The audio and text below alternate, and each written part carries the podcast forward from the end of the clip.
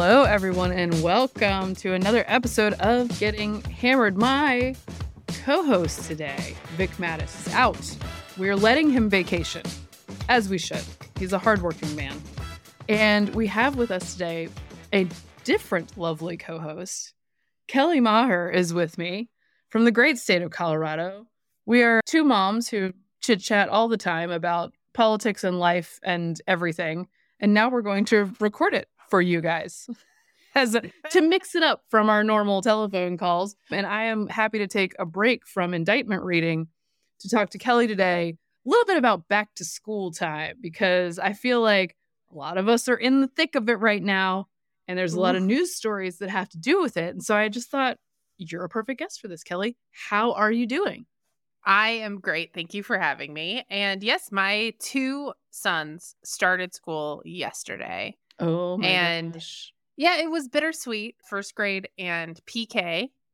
And I came home and sat in silence and just drank a latte. And it was, I, you know, I contemplated, oh, my kids are growing up so fast and da da da da da. And then nobody said mom the entire latte.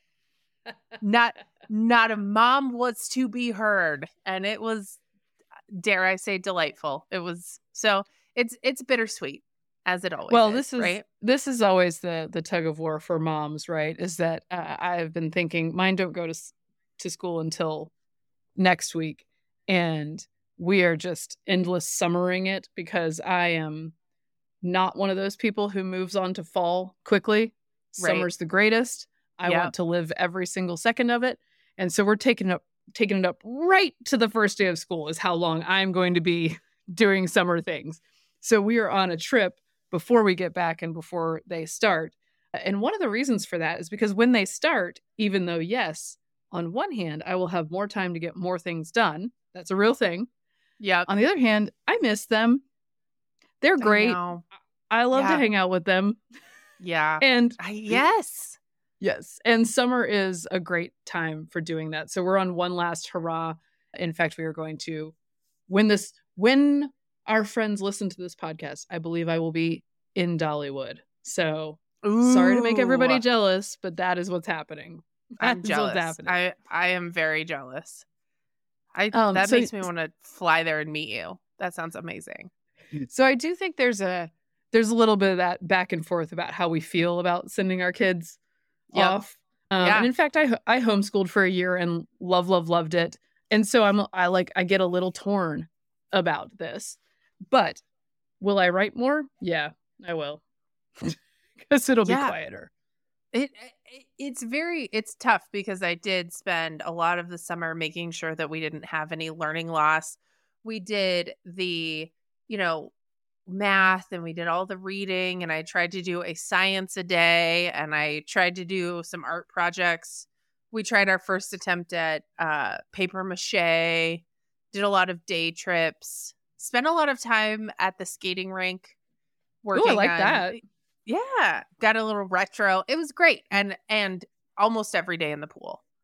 Uh Yeah. all love of that's so nice but i am whew, ready for those quiet lattes. We also did work academic work this summer because they have they do have summer workbooks that they're supposed to do and i did some handwriting work with them as well and some brushing up on math just to make sure we didn't lose all of the work that we did last year nothing too hardcore but i will say my record this summer much better on the summer workbook because my oldest last year she had about seven of 10 weeks left in the notebook all of a sudden at the end of July. And I was like, ooh, we're in a pickle here, kiddo.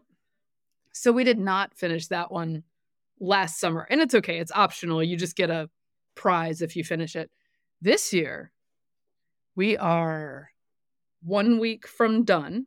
So she's done Yes. nine, of, nine of 10 weeks, which Yep. means when we get back, because I can't do anything without one little burst of last minute nonsense, when we Right. get back from this trip, yep she will do a week's worth of worksheets in a day and a half. But that is one week. That's not seven weeks. Last No, time it she was can- really bad.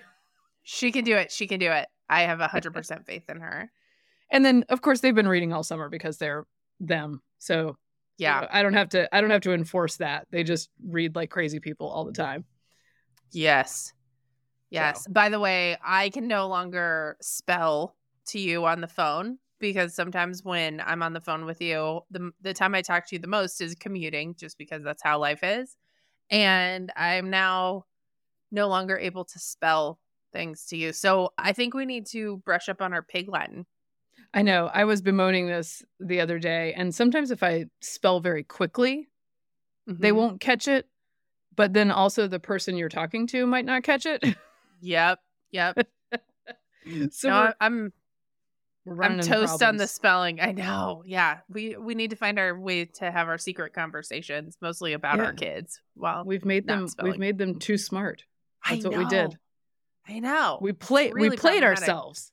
I we did. We did by teaching them how to move forward and spell. But I I mean Pig Latin is yeah, I think it's probably a dying art. I haven't heard anybody speak Pig, Pig Latin in a very long time.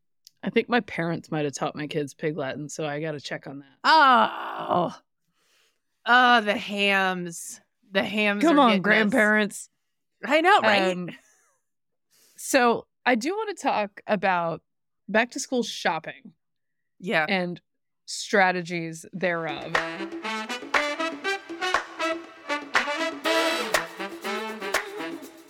This was interesting to me because I kept seeing, well, I'm feeling it, and I kept seeing stories about the cost of going back Yeah. to school. And I think Yeah.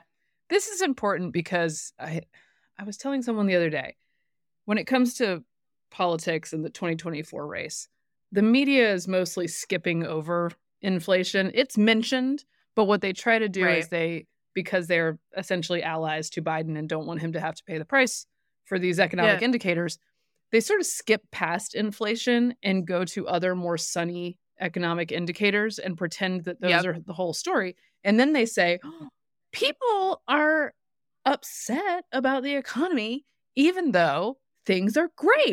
And it's like, okay, there are indicators that are healthier. But the problem is that Yes. the inflation is so dramatic and it hits people every day that if you're ignoring that, then you're not getting the whole story. So the media is doing that. Biden is saying Bidenomics is great. Come along with me on this wild ride, guys, to prosperity. Mhm. and Yikes. people are people disagree with that because the disconnect is that they're feeling the inflation and they're just pretending that all the other economic indicators mean everything's fine. And then the GOP is talking mostly about Trump, right. right? Like that's so who is actually who's actually speaking to people's concerns and that's part of what I wanted to talk about today is that one of the concerns is that we're all trying to get back to school and it is a shopping season and the shopping Yes. season hurts Kelly the shopping season it- hurts It really hurts. So I think I told you this on the phone or at some point, but it is surprising to me. You and I have both worked in and around politics for decades. Mm-hmm. And if I were Biden's team looking at the economic indicators, I would not be leaning in on quote Bidenomics the way that they seem to be, right? And Yeah. it just it I think it is this no offense because I know that you reside sometimes in the beltway. It's it is this beltway mentality of government employees who think like, "Oh, we're fine, so everybody else must be fine."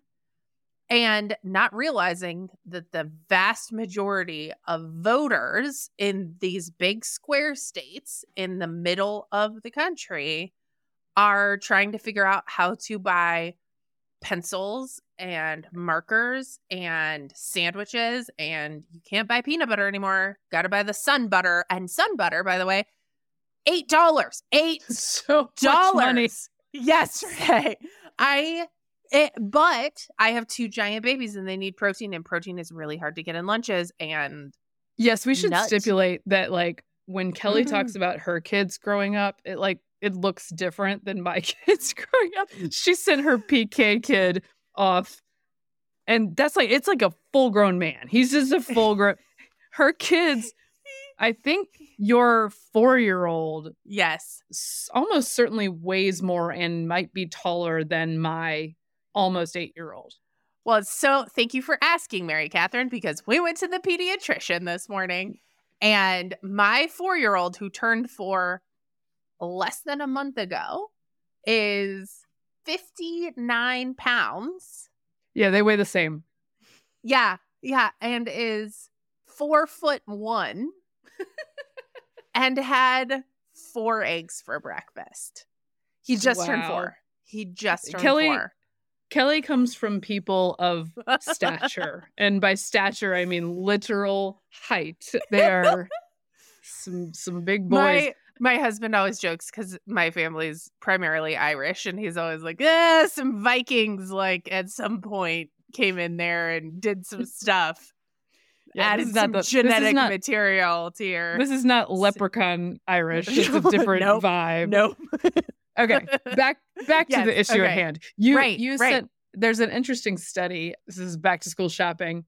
Families with kids from elementary to high school age will Yeah. spend an average of eight hundred and ninety dollars on back to school shopping this year, Yeah, according to a survey released by the National Retail Federation and Prosper Insights and Analytics.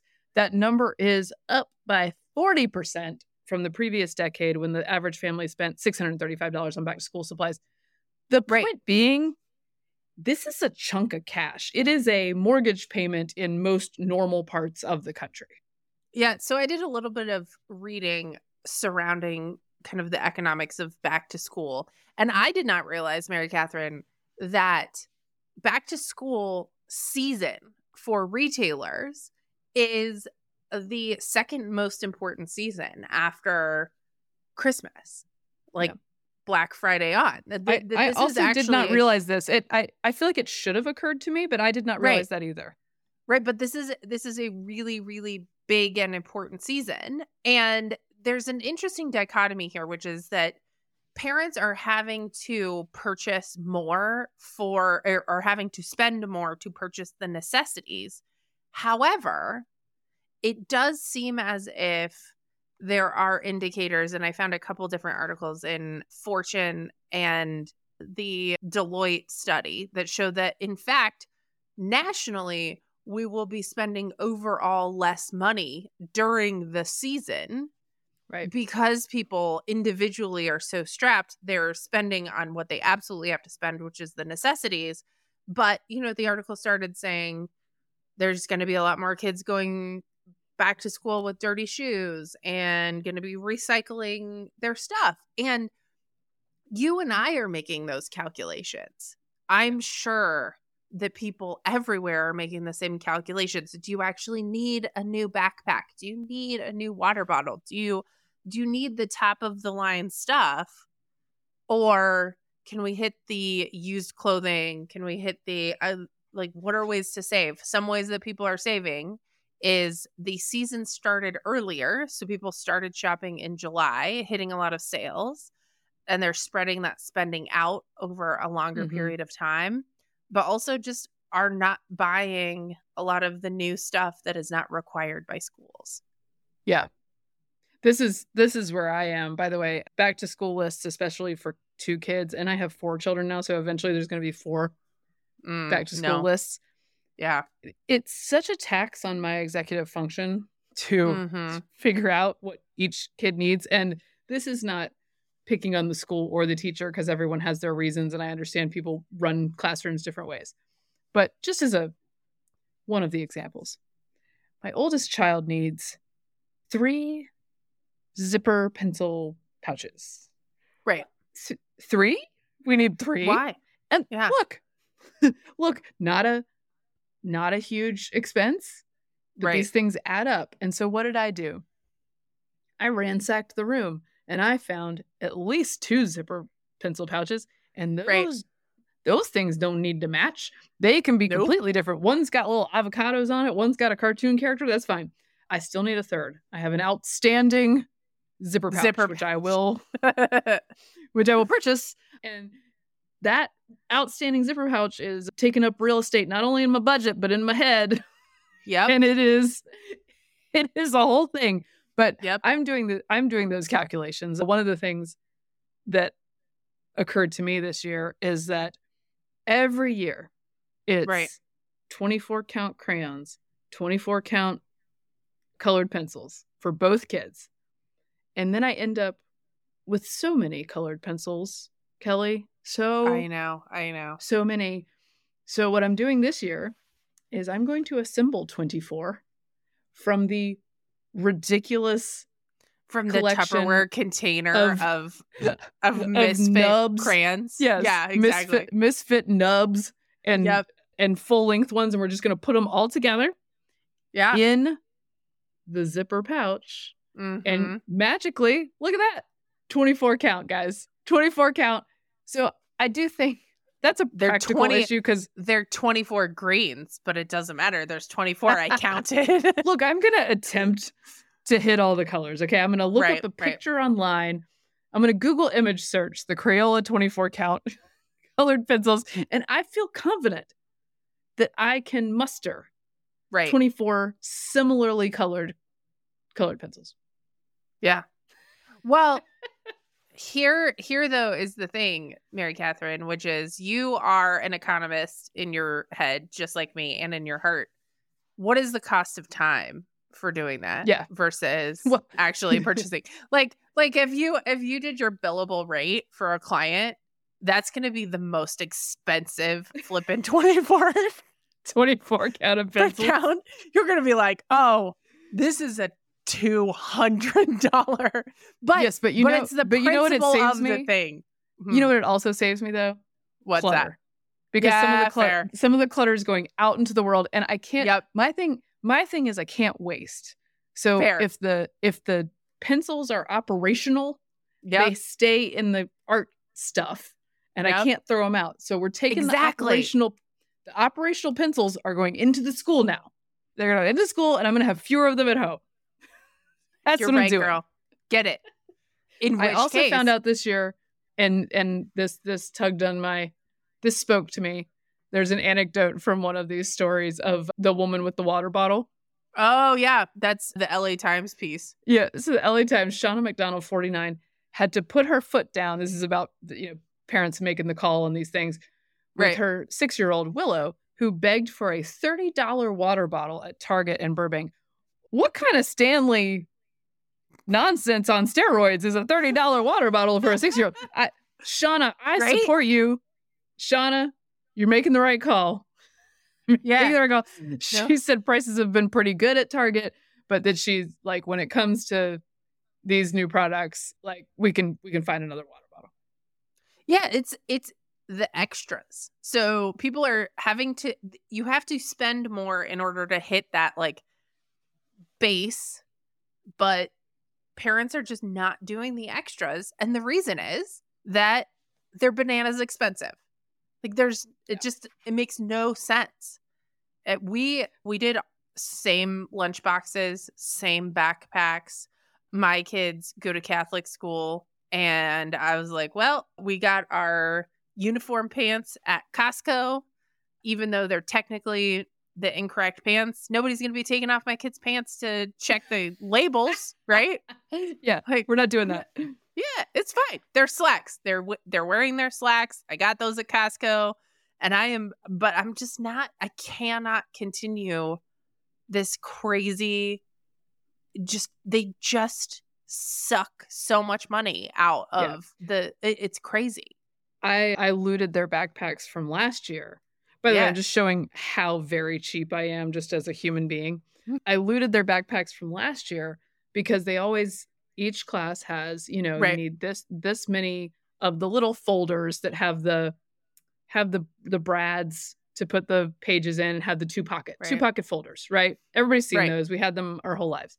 Yeah. So about 3 years ago, I bought the decent ones Mhm. and they bring them home from school and Yeah. every year i'm digging them out and if they need to go to a different kid pull out your nail polish remover take the kid's name off put the other kid's name on and they're going smart. back in the backpacks for Yep. this year's spanish class because i'm not going out to buy the nice ones again but i did i did splurge the one time you know Right. and spend the money on the decent ones so they would last us a couple of years I also was informed that my kid's new water bottle that she got earlier this summer from her grandparents for camp, which was such a nice gift. Very nice water bottle. And by the way, we didn't have water bottles in school. Nobody needed to be hydrated when we were children.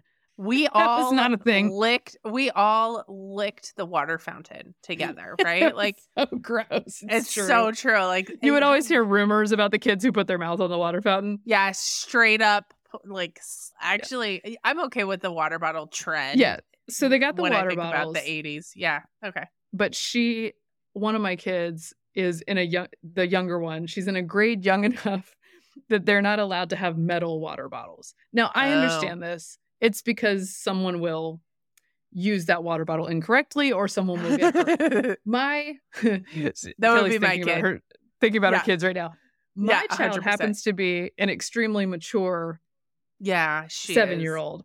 Yeah. And I'm like, do I really have to replace this water bottle with another one when it's perfectly functional and she's not going to clobber anybody because she does she is not in the HBO prison show Oz. Like she's not going to do that.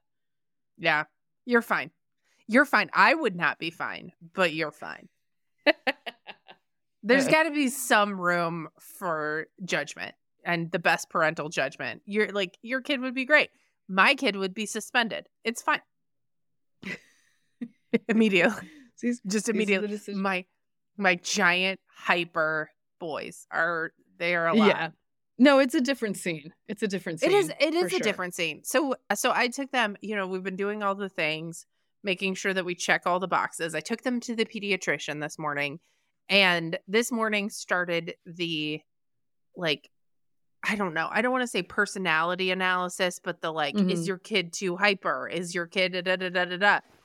And I'm in this weird kind of place where I Oh, don't this want is this is the pediatrician asking you yes, sort of basic yeah, like questions. one Okay. one of the questions was does your son act like he's run by a motor and i was like what does that even mean i don't know what you mean by that and they were like does he just go nonstop and i, I was like well he's six right yeah. and i yeah. I i am reticent to get into this place that i feel like we are societally which is just like the pathologizing of childhood hmm right? Like, like I'm very reticent. I'm just like, eh, he's six. Like, yeah, Yeah. does does he actually act like he's run by a motor? Yeah, and it's a really really fast one. It's like a Ferrari motor. But Yeah. I'm not gonna I'm not gonna say that, right? Because I don't. I just like he's he's a boy and he's six and he eats a lot and he is my kid, so he's a little yeah crazy. particularly particularly and this is you know i did a a podcast on this with the author richard reeves who wrote um, Right. of, Boy, of boys and men Oh, he's a that was such a institution good guy such a good This book, was- such a good podcast.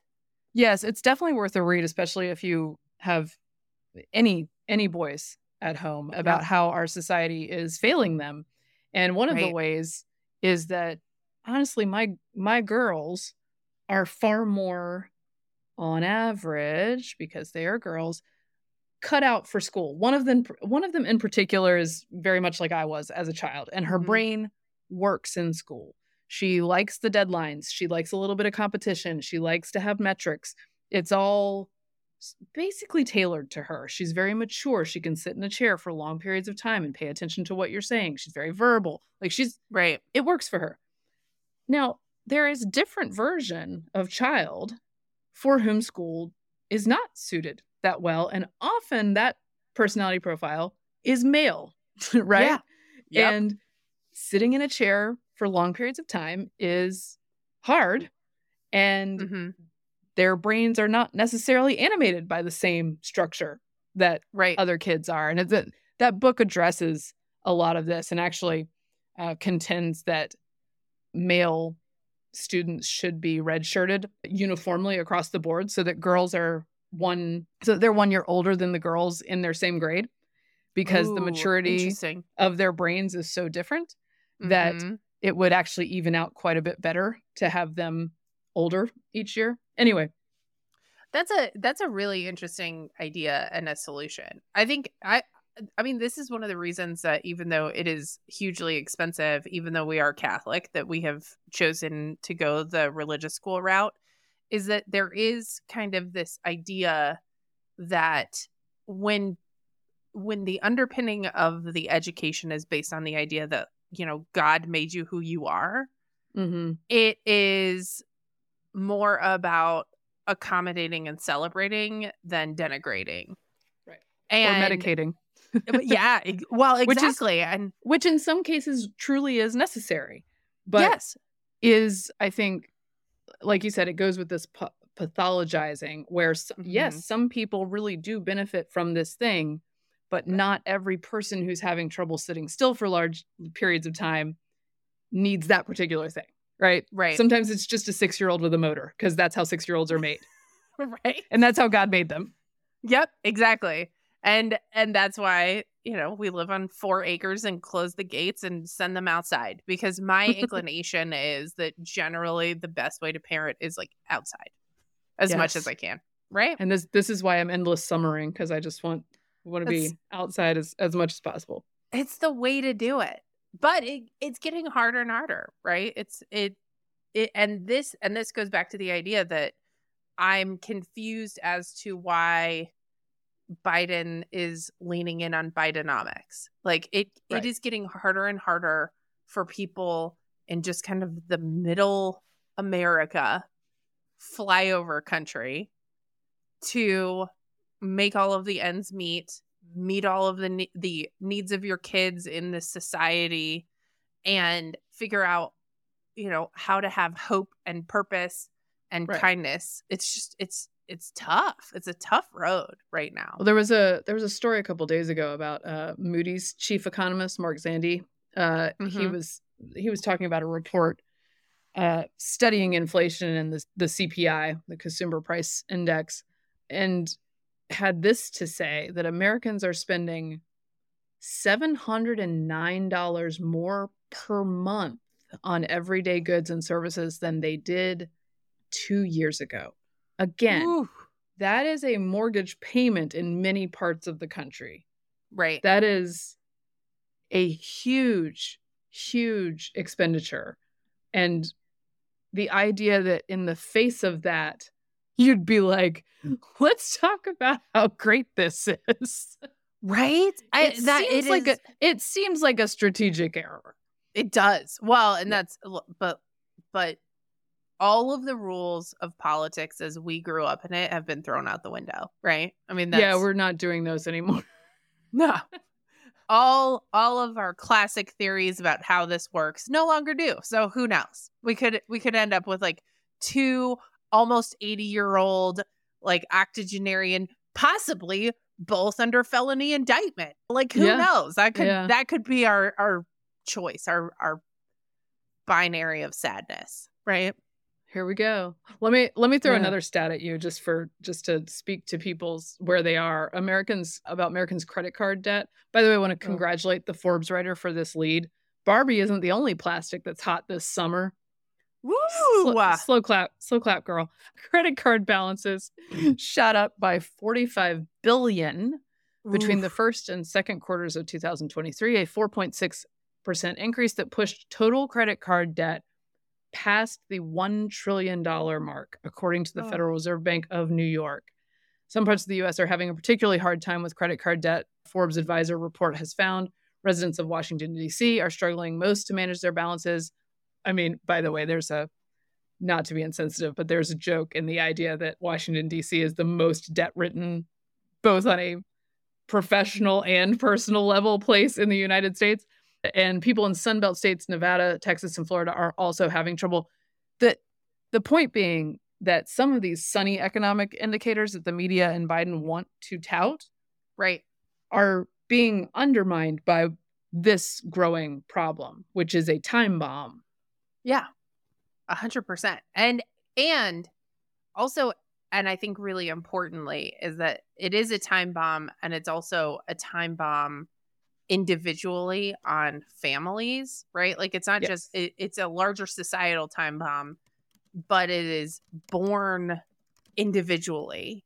And the struggle with that is then you have a lot of people who already are struggling with you know we've seen just huge spikes in issues of mental health and and people like like there's the there's the jobless issue, there's the economic issue, and then you cripple that with debt. You're just it's terrible. Yeah. It's really really tough for people individually. I went to lunch what last week with a friend of mine who is an executive in one of Colorado's colleges, and he was saying that one of the things they're really struggling with in terms of both enrollment but especially retention is this hope issue, right?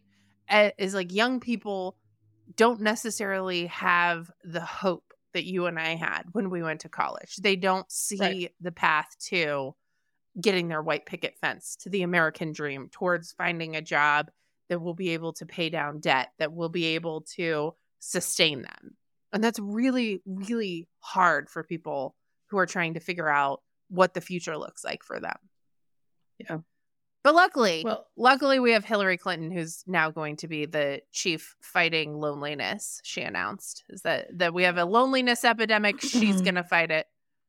Let me tell I mean, you, regardless regardless of your party, do you know who I don't think is a great person to be in charge of fighting the loneliness epidemic?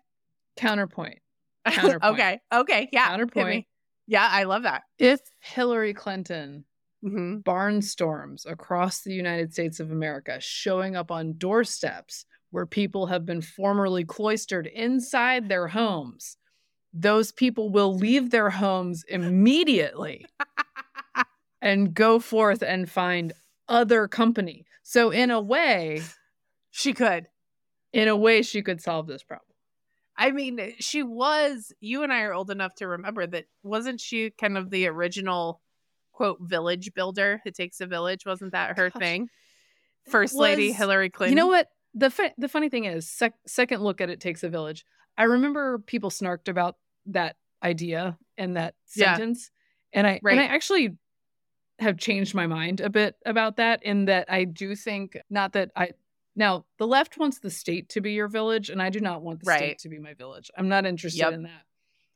But parenting with a community around you who is oh, also oh, yeah. parenting similarly, or you just have people you can pass the baton to. Very important. One of the groups that surrounds me, because I happen to be in a a heavily military area, are army moms. And let me tell yes. you, those ladies know how to support each other because they have to, mm-hmm. and they mm-hmm. have muscles for it and they have trained for it and it has given me insight and inspiration in how to be a little more villagey right. for people. So, oh my gosh, have I given Hillary Clinton two compliments now, sort of almost? well, the first one was that her detestable personality will drive people out of their homes. So, I'm not sure that that was right a compliment. No, I think, I think, look, if if it were not coupled with the stick of the law of the government, yes, wholly agree. It is yet another reason that my husband and I choose a faith based school based on our faith, is because I know that my son's peers are likely to grow up in families where right.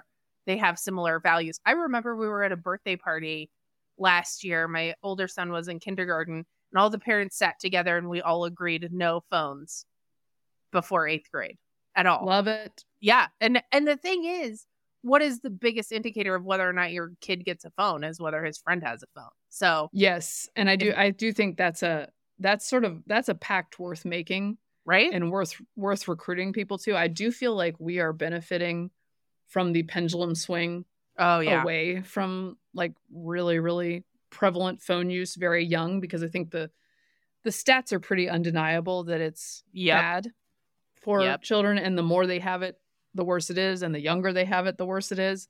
So my kids my kids ask when they'll have them and i say don't even ask. Actually every time you ask i add a year. Perfect. That's genius. I love it. I i mostly stay away from it but i will say every time i open my photo like stream it's 57,000 photos of my younger's forehead.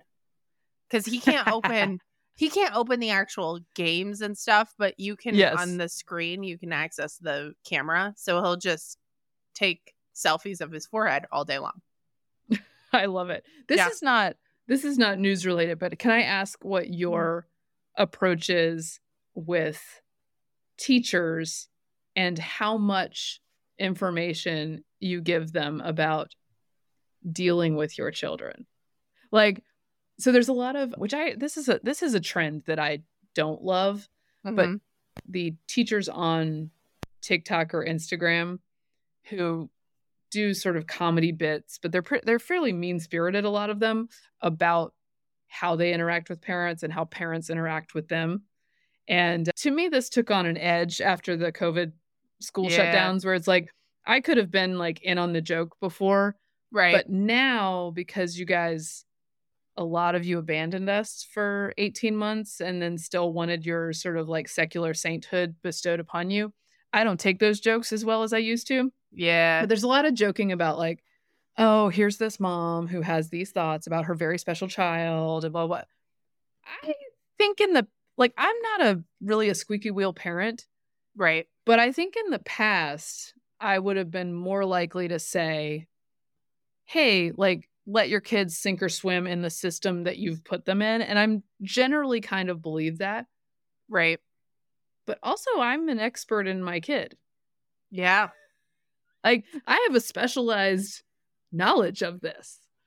Yeah, that's a that's a hard kind of philosophical question and I think part of it is what system are you putting them in and what are their values, right? Yeah. Because I was very I my husband and I uh, were very deliberate in the system that we put our kids in and therefore I would tend to like grant more grace on that side. Yeah. Because at great personal expense in terms of time, money, research, all all of the things. I've I've chosen this system and so then I assume that the people who also buy into the system have similar values to me. Yeah, like you've you've chosen the rotisserie oven and you want to set it and forget it.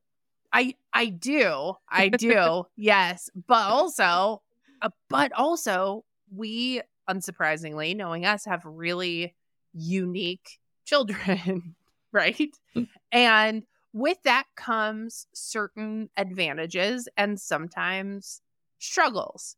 And so like my philosophy last year was it, when it was kindergarten it was like nobody knew what they were doing anyway. Mm-hmm. And this year, my thought is give it a couple weeks and see how my quote, very special child does because there are two classes and they kind of mixed them up. But, you know, I went in and I met the teacher and she's lovely and seems great. And people who've had her think she's great. But, you know, I'll just have an open line of communication and Yeah. talk to her as a peer but man if i had if i had my kids in public school so for instance one of my best friends down the street she says that like it doesn't seem like the communication from the teachers is good it's fast Right. turnover and they just don't care like at all basically Well, that yeah, th- this is the question: is like how how proactive do you need to be? And I've been guilty of not being proactive enough in the past, and because partly because I was a kid who thrived in a traditional school setting. That was like Right. that was my jam, and so I kind of assume that my children will, and then I was. I'm sometimes incorrect in that assumption. Right. Right. And then I then I go, oh, I should have thought harder about how to sort of like tell the teacher that this was the situation or or that I should have Mhm. been more on top of what was happening. So I think I kind of battle with that too because I and same, right? We've we've picked a, a school that aligns with our values and that we do not Right. have to be checking in on like gender discussions on a frequent basis, right? Uh, yeah or or what kind of what kind of conversations are they having with kids that they are quite specifically not talking to you about like that yeah, that is also a- a trend that makes me super uncomfortable i'm like "Wh- uh, why Right. And it- is- it is so funny to me that the that the sort of media framing of this and left framing of this is that it's like it's wild that you moms and dads have concerns that about us having very serious conversations with your kids and then hiding it from you. I don't know what you guys are so so upset about. It's like that's a very normal thing to be upset about, guys. well i That's mean that's sort of that's actually the classic thing to be concerned about. That's It- the it is- thing. this is the big thing. I mean, it is it is the the the Overton window of parenting is moving. Yeah. Right? Yes. It's it's moving hard, it's moving fast in a way that is I think very disconcerting to a lot of people as evidenced by just kind of the generalized uproar across the entire country about it. But but ultimately I think that it just like everything else it has to be taken on a case by case basis right like how how Yeah. do you feel about the teacher how do you feel about partnering with them if you feel not great about partnering with them it might be time for a heavier hand but but ultimately you know what is what are the biggest indicators of success it's like who are your friends that's Yeah. it that's the biggest thing right when and I think about this all the time because we've really lucked out in the friend department. I've lucked out having you as my friend, but had were you were you not my friend? Would I think to myself like, oh yeah, like a book, I could write a book. No, that's just not a thing that I would think is a thing that people could do, right? Oh, a podcast, yeah, I could do that. Oh, a Substack, yeah, I can do that.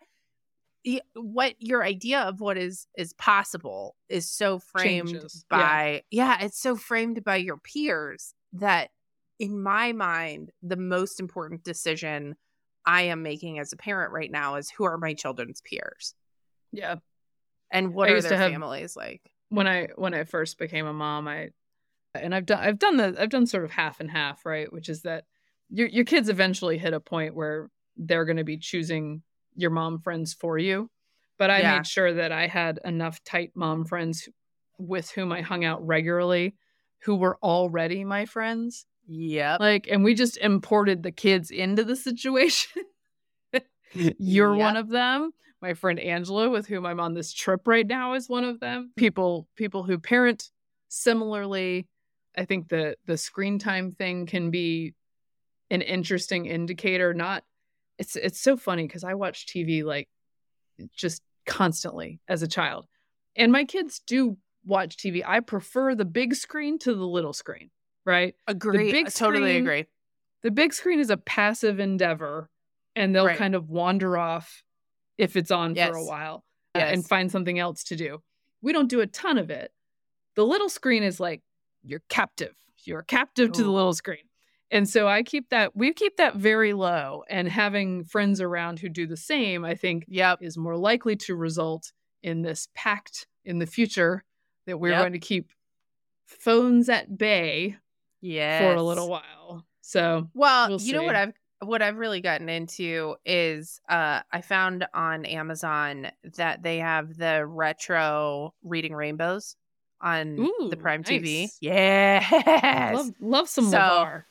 Yeah, yeah. So we're butterfly in the sky all day long. It's fabulous when they're home at night. That is their that's their wind down.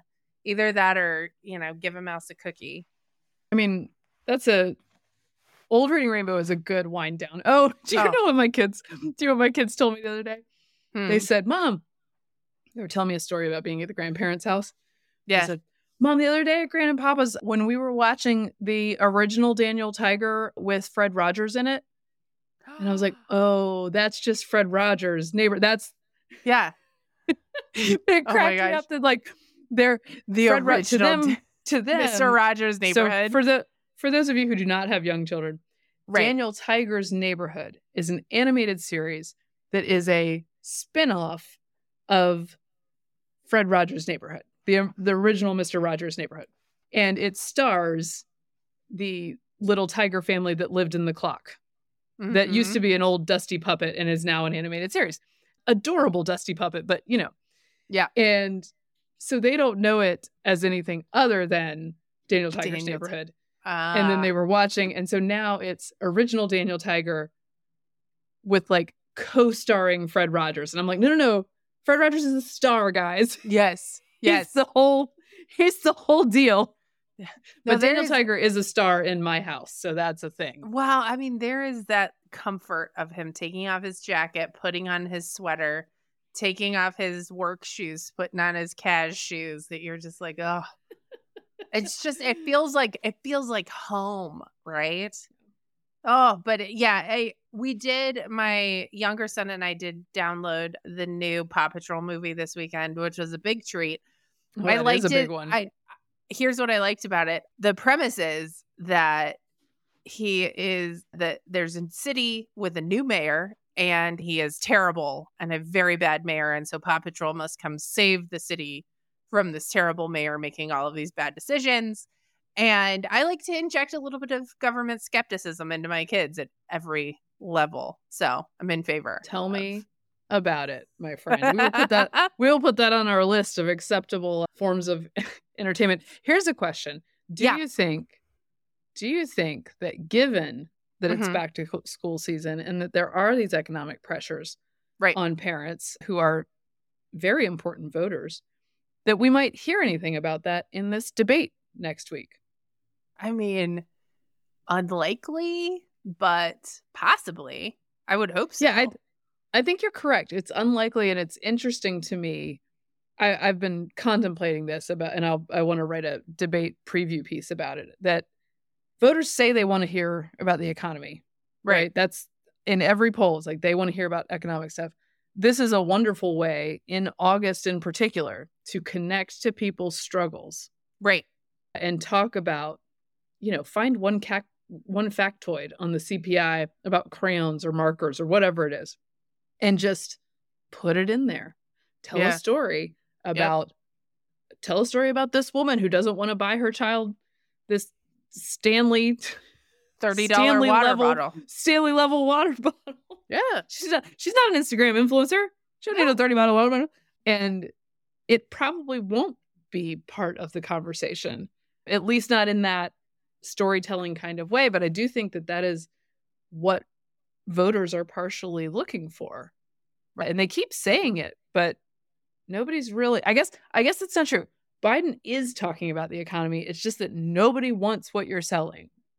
Well, and that is an interesting and weird way to go about it in my mind. But again, there are no rules. It reminds me of we did a campaign a number of years ago to fight a tax increase ostensibly for education in Colorado.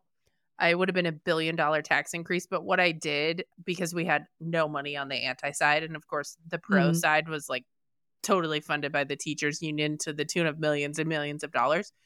I went and I took the mean tax increase per family and I bought school supplies with it. And then every time they did a speech, I would set up a folding table in front of the speeches and I would just line this table with school supplies with like hundreds of dollars of school supplies. And I was like, look, it, it might be a marginal tax increase. It might seem small month over month, but this is what you could buy with it. And it was That's super what effective. Talking about, Kelly. Yeah, that's it was- what I'm talking about. it was super effective. I made people super mad when I did that. But I wanted to make sure that the photo of that table was in every article written about this tax increase. And Yeah.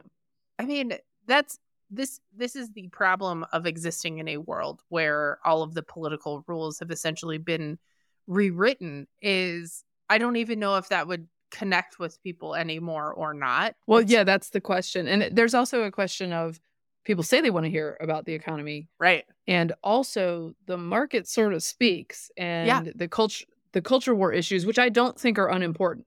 Right. The culture war issues are so much more hot.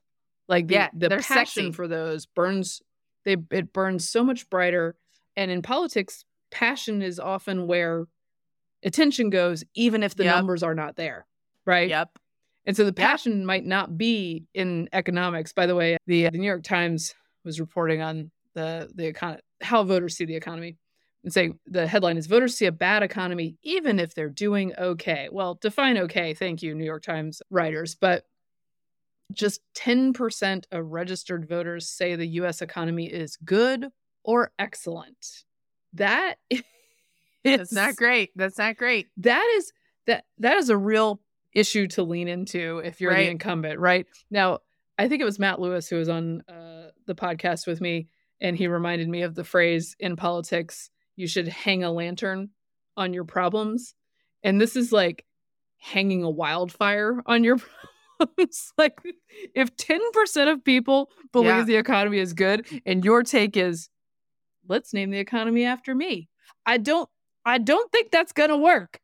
Yeah, but opposed to what? Right? Like, like I know. therein I is the problem. As as opposed to who knows what's going to come out Mhm. of this, and who knows Yeah. where we will be a year from now. Right. I'll be outside. got- I'll be outside harvesting my pears. we got to chit chatting and we forgot to cover Kentucky. Yeah. All right. So let me read from CBS News. I was watching people's Twitter accounts and I kept seeing news about it felt very COVID era about Kentucky Right. schools not opening and then like delayed for another week. And I was like, what the heck is happening here? And I didn't I didn't get to the bottom of it until you and I were talking. Yep. and it's this is CBS News. Transportation disaster closes schools, leaves students stranded in Louisville, Kentucky. Anger and frustration Yes. swept through a packed Louisville, Kentucky school board meeting Tuesday night after students were stranded last week and school closed due to what officials called a transportation disaster. One of the main issues was a newly implemented bus routing system heavily reliant on technology. The failed bus route plan in Jefferson County, Kentucky, aimed at enhancing efficiency Backfired. due to computer algorithms that failed to factor sufficient times between stops, causing significant delays and worry among parents. Elizabeth Brammel's son didn't get home until after 7 p.m. It was horrible because I had no clue where he was, she said. Oh my gosh, I would lose my mind. The problem was Yeah, also a rooted nightmare. in a severe shortage of school bus drivers, which forced Louisville's public school district to reduce and merge its bus routes. These kids were on the bus for hours and hours. Yeah, reportedly as long as 10 hours. So Ooh. I have some kind of inside scoop, which is I heard about this. A friend of mine's dad is a principal in a school in Louisville. So, which, it, by the way, is different. Louisville is Kentucky, where I have family, and I would be in big trouble if I didn't pronounce it correctly. In Colorado, a town with the same spelling is Louisville. Oh, that's Uh, funny. But anyway, yeah, yeah. And you have to pronounce them both correctly. Louisville Obviously. you're you're basically eating it into the back of your throat. Anyway, Jefferson County in Louisville apparently used an AI to help create the new bus routes is what Mhm. his dad told me because he's the headmaster of a school in the city and look i'm not saying that the ai was trying to kidnap our children for 10 hours on buses but i'm just saying if skynet were trying but i can't i cannot fathom losing my child that long. I would i would flip out. I would No, and then- And then here's the thing. Look, mistakes can happen, especially Yep. implementing a new system. This is very hashtag government that it happened this way, especially Yep. when they're attempting to increase efficiency. However, mistakes happen, right? My question with school districts or government in, in general, or actually any entity, is can you come back from that mistake after you've established what is happening? And in the case of schools, public schools, often the answer is no, we absolutely cannot. So what they did is because 70% of kids in Louisville depend on school transportation, they just canceled school. They canceled school because they couldn't get them where they were going. And once again, we see, and this is by the way, again, why I always I say it, and I told, I believe I told the New York Times Ezra Klein's podcast this week talking to Jane Coaston, like you had to chase me out of public schools, but you did Right. right? And this Yeah. is how is by Yeah. abandoning people when they really need you. And so many of our friends on the left say, well, you know, you can't do you can't do school choice, you can't do privatization of these things, you can't do charters because the children who don't have the parents who are involved and at the school board meetings and willing to, to do the the process to get into a school choice program, you know, you got to have the public entity to serve those kids. To which I say, we've tried that a lot of times now, and they're not serving those kids. They're not there. Yes. They're giving Well, up. exactly. It's like, okay, well then we're just going to close.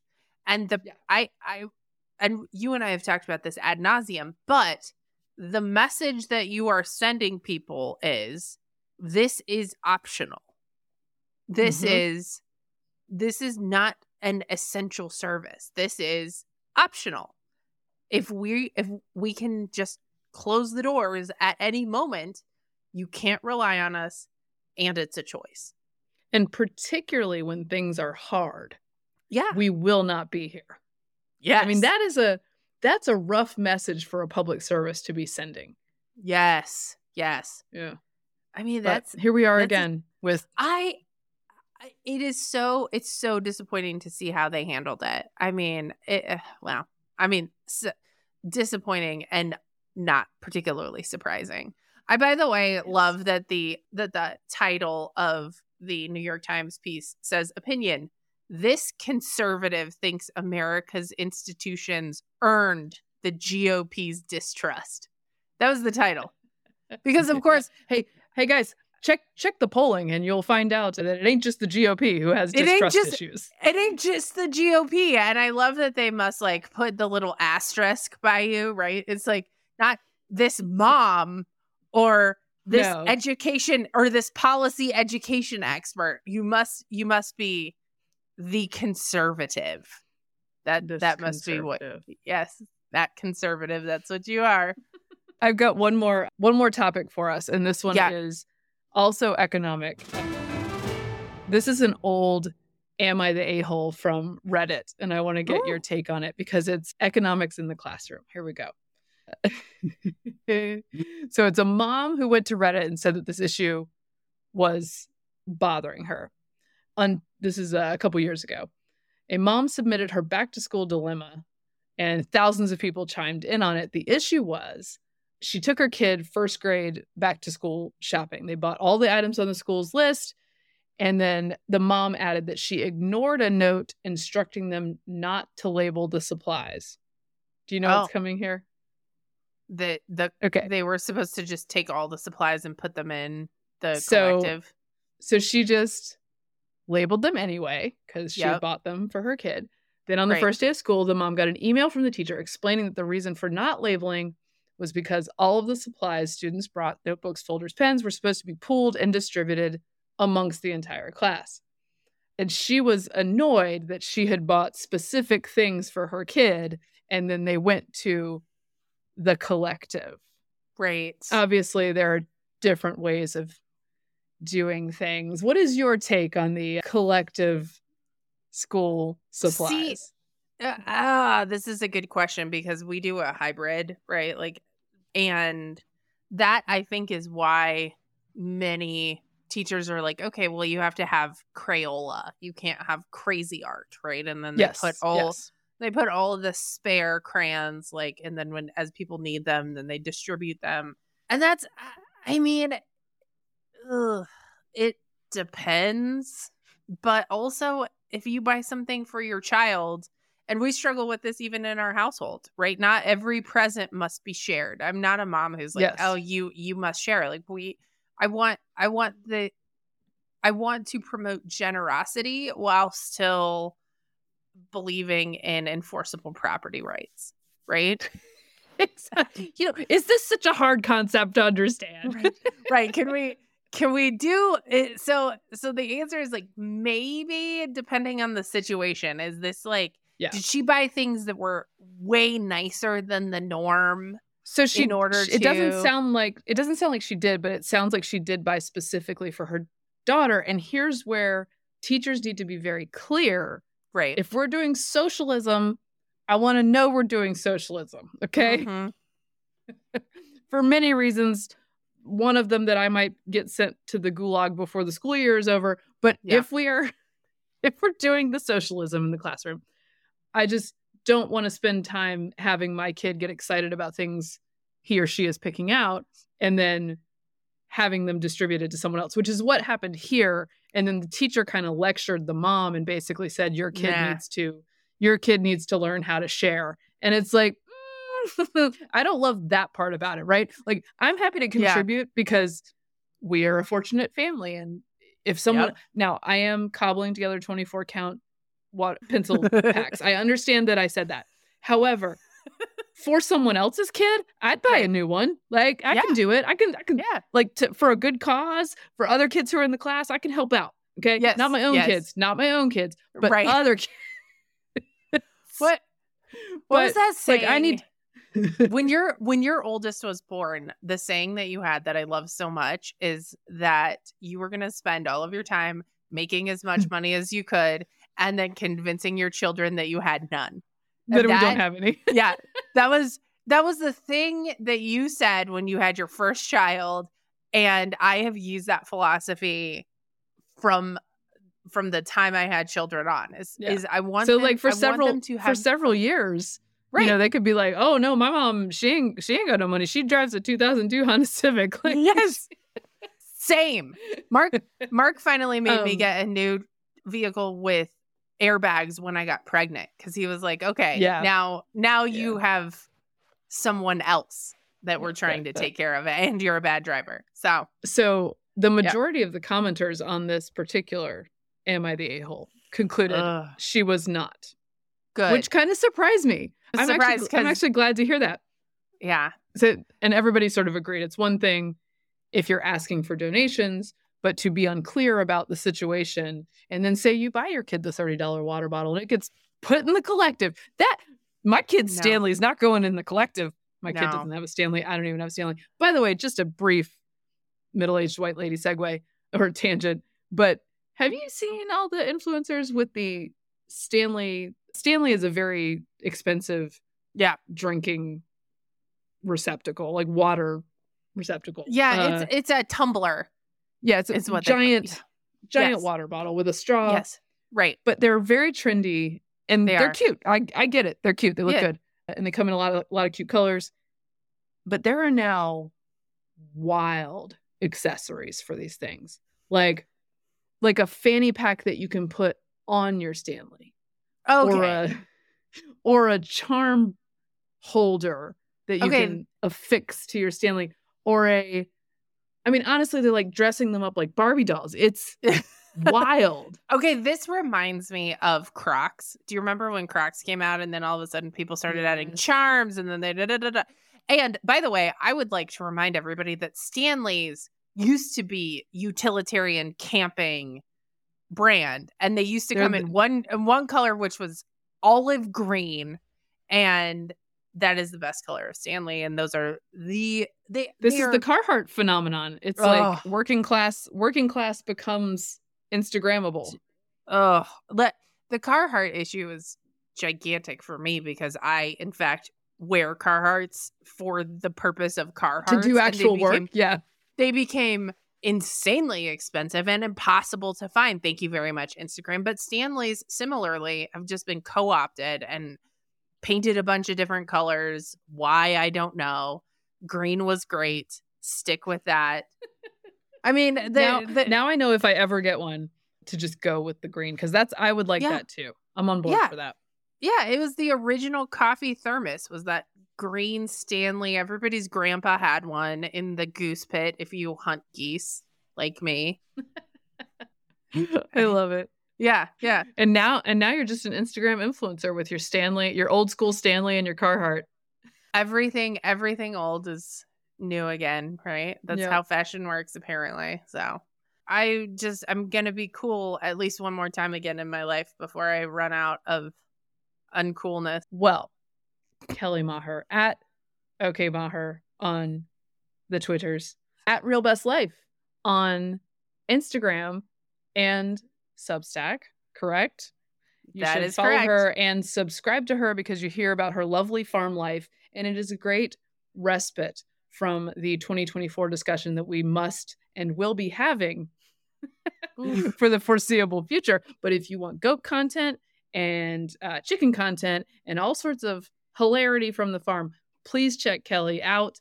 Um, I am this conservative who occasionally does have problems with doing the socialism with the school supplies. That is, it's who I am, Kelly. Yep. Thank you so much, Kelly, for being here with us on Getting Hammered. Happy to be here. Thank you for having me. All right. Everybody enjoy your back to school shopping as much as possible. Say no to the Stanley and sometimes the socialism. Thank you for getting hammered responsibly. This has been a Nebulous Media Podcast.